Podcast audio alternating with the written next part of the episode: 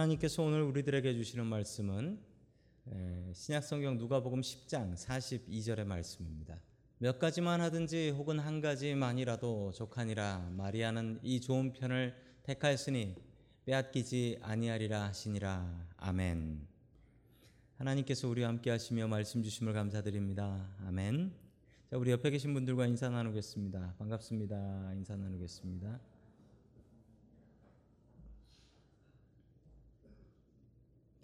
자, 오늘은 이렇게 마리아와 마르다라는 제목을 가지고 하나님의 말씀을 증거하겠습니다.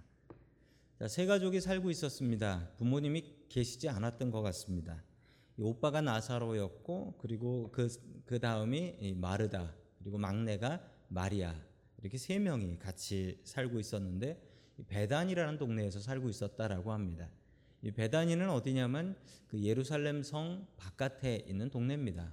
그렇게 멀지 않아서 예루살렘 바로 문 앞에 있는 동네였습니다. 자, 이 베다니는 고난받는, 고뇌하는 사람들의 집이다라는 뜻을 갖고 있는데, 그 이유가 자, 잘 지금은 이해가 잘 안 되시지만 그 당시에는 이 성 안의 집과 성 밖의 집이 가격이 완전히 달랐어요. 성 안의 집과 성 밖의 집이. 그 성 밖에 있는 집과 성 안에 있는 집의 차이가 뭐냐면, 만약에 전쟁이 시작되게 되면 성 안에 있는 사람들은 성문을 닫아버립니다. 그러면 성 밖에 있는 사람은 어떻게 되는 건가요? 그냥 잡혀 죽는 거예요. 그냥 잡혀 죽는 거예요. 그래서 성 안에 있는 집값하고 성 밖에 있는 집값은 너무나 달랐습니다. 자, 성 바깥에 있었던 가난한 마을입니다. 베다니. 여기에는 나병 환자들, 문둥병자들이 모여 살았다라고 합니다. 나사로도 아마 이 나병 환자 중에 하나였지 않을까라고 생각합니다. 그래서 그 경기도 군포에 가면 성 나자로의 마을이라는 마을이 있어요. 나병 환자들 치료받는 병원이 있는 곳인데 그 동네는 나병 환자들이 많이 계시죠. 그래서 이름도 이 나자로의 마을이라고 정해져 있습니다. 자, 그런데 오늘 이 집에 어떤 문제가 있는 것 같습니다. 어떤 문제였을까요? 자, 첫 번째, 하나님께서 우리들에게 주시는 말씀은 배움의 기회를 놓치지 말라라는 뜻입니다. 배움의 기회를 놓치지 말라. 배우는 것도 기회가 있습니다. 그런데 배우는 기회는 어떤 기회냐면 그 기회는 만드는 거예요. 기회가 올 때가 있지만 안 올 때는 내가 만들어서 배워야 됩니다. 요즘같이 배우기 좋은 때가 없어요. 인터넷을 통해서 못 배울 게 없습니다. 인터넷. 예전에는 그 전문 지식이라는 게 전문가들한테만, 프로페셔널 knowledge들이 이 프로페션들에게만 있었는데, 요즘은 어떠냐면 그게 뭐 인터넷에 다 돌아다녀요. 인터넷에 다 돌아다녀서 누구나 전문 지식. 여러분들 몇 번 이렇게 손가락만 클릭하면 그 하버드 교수님들이 나와가지고 친절하게 강의도 해주십니다. 물론 영어로 해주셔서 그게 문제지 친절은 하세요.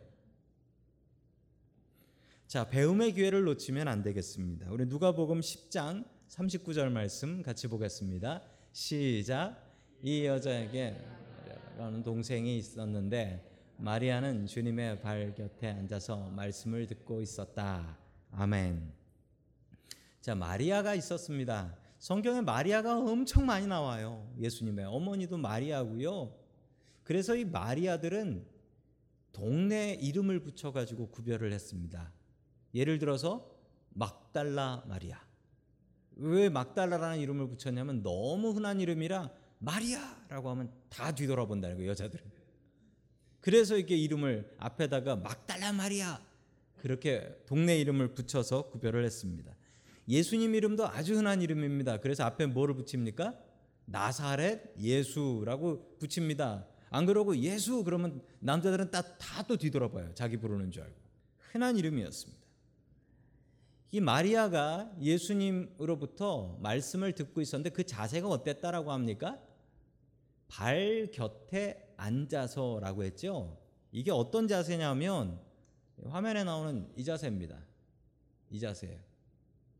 자, 저 자세가 도대체 뭘까 싶으실 텐데 저 자세가 그 당시로는 아주 유명한 자세인데요. 저 자세는 선생님에게 제자가 배우는 자세입니다. 요즘하고는 다르죠. 요즘은 학생은 책상에 앉아가지고 이렇게 쓰면서 해야 되는데 그 당시엔 책상이 없고 책상이 귀한 거죠. 책상이 귀했고 그리고 이게 펜 같은 것도 귀했기 때문에 학생들이 책상에 앉아서 이러면서 하는 거 이건 말이 안 되는 거예요. 그 당시에 제자들은 선생님의 발 아래 앉았습니다. 선생님이 의자에 앉으시든 선생님이 돌 위에 앉으시면 배우고 싶은 제자들은 그 밑에 저러고 다 깔고 앉아 있어야 되는 거예요. 저렇게 깔고 앉아서 이야기를 듣는 것이었습니다. 자, 그때 언니인 마르다가 와가지고 뭐라고 한마디 하는 장면이 이 그림으로 어떤 분이 잘 그려놓으셨습니다. 자, 여기서 좀 문제가 되는 게 있습니다. 그 당시 특징은 그 당시에는 여자들은 배울 수 없었다라는 특징이 있어요. 여자들은 배울 수 없었다. 이게 이상한 게 절대 아닙니다. 왜냐하면 제가 예루살렘에 갔을 때 한 번 딱 갔는데 그때 이제 통곡의 벽이라는 곳에 갔습니다. 예루살렘 성, 성 안에 있는 그 성전 벽이에요. 그 벽만 남았어요. 성전은 다 무너지고 벽만 남아서 사람들은 거기서 슬프게 울면서 기도를 합니다. 성전을 다시 짓게 해달라고. 왜냐하면 그 성전 있는 그 자리에는 이슬람 모스크가 멋지게 황금 사원을 지어놨어요. 그러니까 눈물이 나는 거예요, 유대인들은. 근데 거기 들어가서 제가 아주 재밌는 걸 봤습니다. 뭘 봤냐면 이쪽을 보시면 뭐 특징이 있죠. 이쪽에 계신 분들은 다 뭘 썼어요. 이거 유대인의 키파라고 합니다. 키파라고 하고 그리고 특징이 뭐냐면 이쪽에는 남자들만 있다. 눈 좋으신 분들 저 뒤쪽 멀리를 보시면 저쪽에는 저 펜스 뒤에는 뭐 어, 누가 있, 있습니까? 여자들만 있어요. 그래서 저 통곡의 벽을 가운데로 해가지고 펜스가 있고 남자 들어가는 곳, 여자 들어가는 곳이 있어요. 제가 저기 남자 들어가는 곳에 들어갔는데 저거 이제 하나씩 줘요. 종이로 된 키파이가 하나씩 줘요. 그럼 저거를 쓰고 갑니다. 그럼 제가 얼마나 자부심이 있었는지 모릅니다. 유대인 여자도 못 들어오는 데라고. 이 남자라고 제가 거길 들어가는 거예요. 이방인인데 남자는 된대. 지금 저게 뭐 하는 장면이냐면 유대인들이 열세 살이 되면 어덜트 성년이 됩니다. 성년식을 해요. 전 세계에서 와가지고 유대인들이 저기서 성년식을 합니다. 근데 저 성년식을 하는데 저 옆에 서 있는 여자분들이 뭐냐면 그 성년식 하는 남자애의 엄마 그리고 이모 뭐 고모 그 여자분들이 다 저기 모여 있는 거예요. 왜 그러냐면 성년식은 남자아이가 하게 되는데 여자아이들은 잘 안 해요. 남자아이들이 하게 되는데 남자아이들이 남자 구역에서 하면 엄마랑 이모랑 고모랑 할머니는 들어와서 볼 수가 없단 말입니다. 그래서 저 펜스 제일 가까운 데서 하고 펜스에서 그 엄마나 할머니가 막 반갑다고 이렇게 손들고 축하해주고 그래요. 얼마나 지금 저게 요즘 찍은 사진이에요. 보시면은 그 이스라엘이 얼마나 남녀 차별이 심한지를 여러분들이 보시면서 아실 수가 있을 것입니다. 자, 예수님 당시에 여자들은 뭐 했냐? 여자들은 밥하고 빨래하고 살림했죠. 그러면서 그 당시 사람들이 생각했던 것은 여자는 배울 필요 없다라고 생각했습니다. 밥하고 빨래하고 살림하는 걸 학교에서 배우냐는 거예요. 그건 집에서 엄마한테 배울 일이지. 그렇게 생각을 했던 겁니다. 아니 배워서 하면 밥을 더 잘하나? 빨래를 더 잘하나? 뭐 이런 생각을 한 겁니다. 배우면 훨씬 잘할 수 있는데. 그래서 여자들은 가르치질 않았습니다. 즉 아까 예수님께서 앉아 계시고 그 마리아가 그 무릎에 무릎 앞에 앉아가지고 발 앞에 앉아가지고 공부를 하고 있는 건 그 당시로서는 말이 안 되는 일이에요. 아니 여자가 배우네? 사람들이 그럴 일이에요. 자, 한국 교육의 특징이 있는데 한국에는 그 대학교 중에 좀 특징적인 대학교가 있습니다. 무슨 대학교냐면 여자 대학교입니다. 여자 대학교가 한국은 많아요. 저 미국은 여자 대학교가 별로 없습니다. 이 지역에 여자 대학교 있는 거 혹시 아세요? 별로 못 찾으실 거예요. 저 다리 건너가면 하나 있대요. 다리 건너가면 하나 있다고 하는데 그렇게 큰 학교도 아니에요. 그런데 한국에는 여자 대학교들이 참 많이 있습니다. 자, 그 이유가 뭘까요?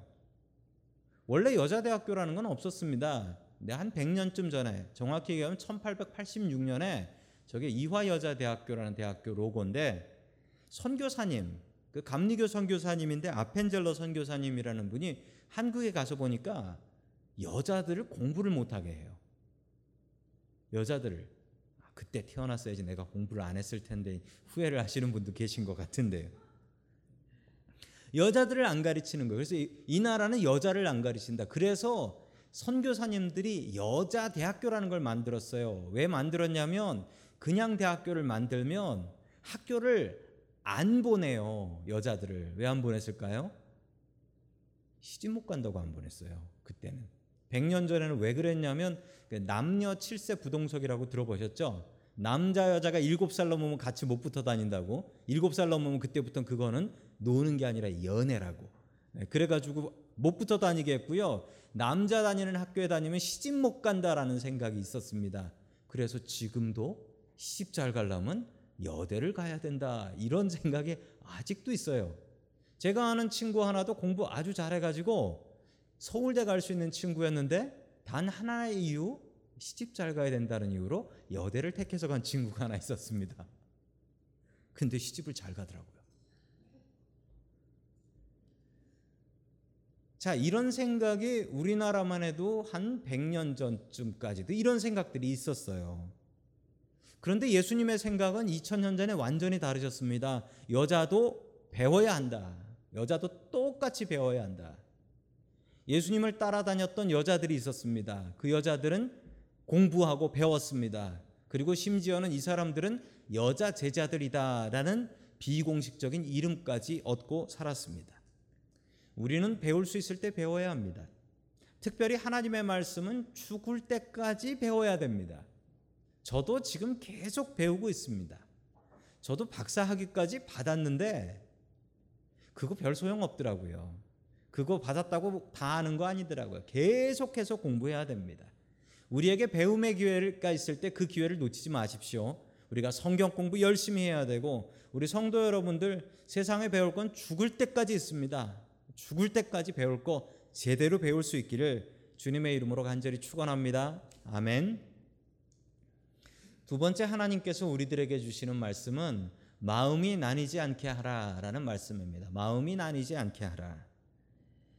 누가복음은 특징이 있다라고 말씀드렸습니다. 누가복음 읽는 사람들의 특징은 먼저 이방인이었고 젠타일, 그리고 여자들이었다라고 했습니다. 그래서 누가복음에는 여자들에 대한 이야기가 참 많은데, 심지어 이 성경을 읽다 보면 이런 얘기는 어떻게 성경에 들어있을까 하는 여자분들의 이야기들도 있습니다. 오늘 그 이야기가 바로 그거예요. 이게 여자들의 이야기와 여자들의 문제인데 이게 성경에 아주 중요하게 나왔습니다. 자, 어떤 이야기일까요? 누가복음 십 장 사십 절의 말씀을 계속해서 봅니다. 시작. 그러나 마르다는 여러 가지 접대하는 일로 분주하였다. 그래서 마르다가 예수께 와서 말하였다. 주님, 내 동생이 나 혼자 일하게 두는 것을 아무렇지 않게 생각하십니까? 가서 거들어 주라고 내 동생에게 말씀해 주십시오. 아멘. 자, 여러분들이 이 이야기를 들으신다면 뭐라고 답을 해 주시겠습니까? 이게 여자들의 갈등이죠. 첫, 첫째 언니하고 둘째 동생하고의 갈등입니다. 보통 첫째하고 막내는 좀 다르죠. 첫째는 책임감이 많습니다. 주로 책임감이 첫째들이 많고, 그리고 막내들은 책임감이 좀 적은 경우가 많습니다. 다 그런 건 아니에요. 다 그런 건. 책임감이 아주 많은 막내들도 있어요. 네, 있어요. 자, 이 이야기를 보면 야, 여자들끼리 지금 문제가 생겼구나. 여자들끼리 시샘을 하는구나. 이런 생각이 드실 수도 있습니다. 이게 남자들, 그 여자분들은 아, 이렇게 중요한 얘기를 목사님 어떻게 저렇게 얘기하나 라고 생각하실 수 있는데, 죄송합니다만 남자들은 다 그래요. 남자들은 다 그래요. 아, 전에 한국에 있을 때 제가 부목사였을 때인데 그때 교회에 이런 일이 있었습니다. 매년 그 여자분들이 산상수련회를 하셨어요. 여자분들 수련회예요. 그런데 그때 그 여선교 회장님께서 그 화천에 있는 기도원이 있었는데 그 기도원에 답사를 다녀오니까 교회에서 차를 좀 빌려달라라고 얘기를 했습니다. 그러자 그 제가 그때 그 당회에 들어갔었는데 그 당회에서 장로님들이 뭐라고 얘기했냐면, 어떤 여자 장로님이 이렇게 해야 되니까 차 좀 하루 빌려 쓰게 해주십시오라고 청원을 하니까 그때 그 어떤 장로님이 했던 이야기가 생각납니다. 그참에 놀러 가려고 이랬어요. 그참에 놀러 가려고. 근데 남자분들이 다 그런 줄 알았어요. 근데 그 여자분들한테 가서 얘기를 들어보니까 달라요. 무슨 얘기냐면 매년 가는 수련회지만 똑같은 장소지만 거기에 이부자리가 침구가 어떻게 돼 있는지, 겨울 동안 상하지 않았는지, 그리고 반찬이라든지 이런 거는 부족한 게 없는지, 뭘 가져가야 되는지 이거를 가서 확인을 해야 되는데 남자분들은 받아 먹기만 해가지고 모른다라는 거예요. 그러니까 그 얘기를 들으니까 진짜 그게 맞더라고요. 오늘 성경의 이야기도 남자들이 보면은 야 이건 뭐 이런 얘기가 다 있냐, 그냥 알아서들 하면 되지 라고 생각할 수 있는 얘기라고 생각하시겠지만 이 누가는 이 이야기를 아주 중요하게 싣고 있습니다. 이 문제가 되는 게 예수님께서 한번 오시면 예고를 하고 갈 수가 없어요. 미리 간다라고 얘기를 할 수가 없어요. 그냥 오시면 오시는 거예요. 문 열고 딱 예수님이네. 자, 그러면 예수님께서는 가시면 기본 몇 명이 같이 가세요? 혼자는 안 가세요. 누구랑 가시죠? 열두 제자하고 가시니까 열세 명이 기본으로 가는 거예요. 거기에 손님 따라 붙으면, 그러니까 이 마, 마르다가 애가 타는 거예요. 갑자기 열세 명의 손님이 들이닥쳤어요. 이 열세 명을 먹여야 돼. 그러니 이 마르다의 마음이 얼마나 분주해졌겠습니까? 자, 성경은 마음이 분주해졌다라고 이야기를 합니다. 이 분주해진다라는 말이 히브리 말로 보면, 그리고 오늘 성경을 쓴 헬라어로 보게 되면 이 분주해졌다가 이 분자가 나눈다라는 뜻이에요. 나눈다. 마음이 나뉘었다라는 뜻입니다. 자, 우리 영성에서 얘기하는, 기도할 때 얘기하는 분심이라는 말이 있습니다. 한국말로는 마음이 나뉜다. 기도할 때 가장 방해가 되고 가장 기도의 원수가 되는 게 마음이 나뉘는 겁니다. 기도하실 때 그런 경험들이 있으실 겁니다. 내가 무슨 기도 제목을 위해서 기도를 하는데 갑자기 그거 말고 딴 거, 그러면서 갑자기 마음이 나뉘어요. 딴 생각이 든다. 이것도 다 내 마음이 나뉘는 거예요. 나뉘지 않는 것에 반대는 마음이 모이는 겁니다. 주님께 우리의 초점을 맞추는 거예요. 우리가 뭘 해도 마음을 모으지 않으면 할 수 있는 게 없어요. 예배도 마찬가지고요. 우리 성도 여러분들이 공부한다고 할 때 공부도 마찬가지고요. 회사 가서 회사 일을 할 때도 마찬가지고요. 마음이 나뉘면 일을 제대로 할 수가 없습니다. 행주가 어디 갔지? 라고 보니 냉장고 안에 들어있고 냉동실에서 돌덩이가 되어 있고, 이런 일이 왜 생깁니까? 마음이 나뉘어 있기 때문입니다. 마르다가 걱정하는 것도 마찬가지입니다. 마음이 나뉘었습니다. 마음이 나뉘면 안 됩니다. 오늘 성도 여러분들 기도하실 때 마음이 나뉘지 않도록 애를 쓰십시오. 우리의 마음이 자꾸 자꾸 가만두면 나뉘어집니다. 그 나뉘지 않고 오직 주님만 향하고 오늘 기도의 시간에 오직 주님만 바라볼 수 있기를 주의 이름으로 간절히 축원합니다. 아멘. 세 번째, 마지막으로 하나님께서 우리들에게 주시는 말씀은 예배에 최선을 다하라 라는 말씀입니다. 예배에 최선을 다하라. 마르다가 와서 불평을 했습니다. 이 동생이 일 돕지 않고 여기 앉아 있는데 예수님, 내 동생이 언니 일 좀 돕게 해주십시오. 혼자 하려니까 너무 힘듭니다. 이 얘기를 누구한테 했어요? 예수님께 했습니다. 그 언니가 왜 이걸 자기 동생한테, 야 나와, 눈치, 눈치 줘가지고 야 나와 라고 해서 너 지금 밥 해야지 지금 뭐 하는 거야 이렇게 얘기하면 될 텐데 왜 예수님한테 얘기했을까요?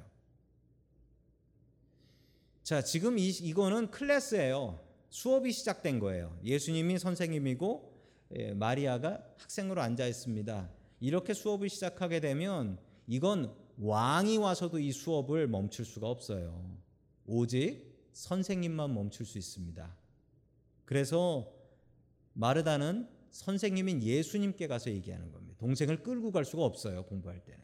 아니 감히 랍비가 가르치고 있는데 학생을 끌고 가는 경우는 없단 말이에요. 선생님께 요청을 해야 됩니다.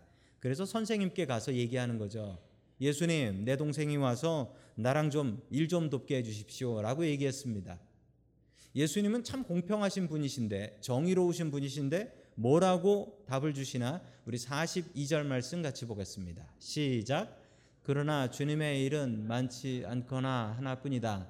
마리아는 좋은 몫을 택하였다. 그러니 아무도 그것을 그에게서 빼앗지 못할 것이다. 아멘. 예수님께서 주신 답은 이것입니다. 여러분들이 읽으시기에 이 말의 뜻이 무엇인 것 같습니까? 너는 밥하고 얘는 클래스 듣는다, 이 얘기예요. 너는 하던 밥을 계속하고 마리아는 배우던 주님의 말씀을 계속 배우는 게 맞다 라고 말씀을 하셨습니다. 참 불공평하지요? 아니, 같은 여잔데 누구는 밥하고 누구는 하나님 말씀 듣고, 너무나 불공평한 일입니다. 그런데 이 말씀 속에 깊은 주님의 뜻이 있습니다. 우리도 종종 교회 와서 생각할 때, 아니 누구는 교회 와서 밥하고 밴 운전하고 이러려고 교회 오나 라는 생각이 드시는 분들도 계실 것입니다. 그러나 분명한 사실을 하나 아셔야 됩니다. 교회 와서 예배 드리는 것도 너무나 소중하고 교회 와서 봉사하는 것도 너무나 소중하다는 사실입니다. 봉사하는 시간에는 누구나 다 봉사하는 게 맞습니다. 그래서 성도 여러분들께서도 보셔서 아시겠지만 제가 세가족 교육이 없으면 저는 주일 점심시간, 점심 끝나고 나면 밥값 한다고 청소합니다. 세가족 교육이 없으면. 세가족 교육이 있으면 세가족 교육하지만 세가족 교육 없으면 저도 그냥 나가서 다 똑같이 해요. 똑같이. 자, 중요한 사실은 다 같이 하는 것이 맞습니다. 그러나 예배가 더욱더 소중하다라는 사실입니다. 예배가 제일 중요해요. 우리의 최우선순위는 예배에 두고 살아야 됩니다. 예수님께서는 중요한 교훈 하나를 알려주셨는데 밥은 굶어도 되지만 말씀은 굶을 수 없다는 것입니다. 반대로 생각하는 분들이 계시지요?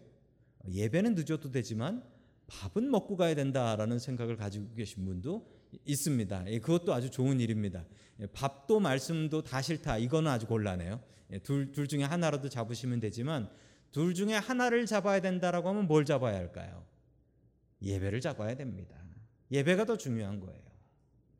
오늘 이야기의 뒤를 보면요, 이 요한복음에 나오는데 이 마리아와 마르다의 집에 큰일이 하나 납니다. 자기 오빠인 나사로가 갑자기 알타가 죽어버린 거예요. 그때 동네 앞까지 나와가지고 예수님 모시는데 예수님께 와서 따지고 들었던 여자분이 있습니다. 누구였습니까? 마르다였습니다. 그러자 예수님께서 네 오빠가 부활할 거다, 살아날 거다라고 했더니 마르다가 뭐라고 얘기했는지 아십니까? 죽어서 천국 가면 부활하겠죠, 이랬어요. 죽어서 천국 가면 부활하겠죠. 죽은 사람이 어떻게 삽니까? 왜 마르다가 이렇게 얘기했을까요? 수업을 똑바로 안 들어서 그렇습니다. 수업을 똑바로 듣지 않아서 그래요. 교회에서 다들 봉사하시죠. 작은 봉사라도 다들 하실 것입니다. 봉사하는 데 있어서 제일 중요한 게 무엇이냐면 말씀 듣고 예배 드리고 봉사하는 것입니다. 말씀과 예배보다 중요한 것은 없습니다. 밥은 실패할 때도 있고 밥 하는 버튼은 늦게 눌러도 괜찮습니다. 종종 밥 버튼을 늦게 누르는 경우가 있죠. 일 년에 한두 번은 아차 하고 안 눌러가지고 그럼 무슨 일이 생기죠? 다들 삥 둘러가지고 그 대화의 장이 열려. 그때부터 가슴이 열리면서 밥이 나올 때까지 계속 이야기를 하시더라고요. 저는 그 모습도 좋습니다. 왜냐하면 밥보다 중요한 게 예배거든요. 밥은 실패할 수 있지만 예배는 절대 실패하면 안 된다. 그게 주님께서 주시는 교훈입니다.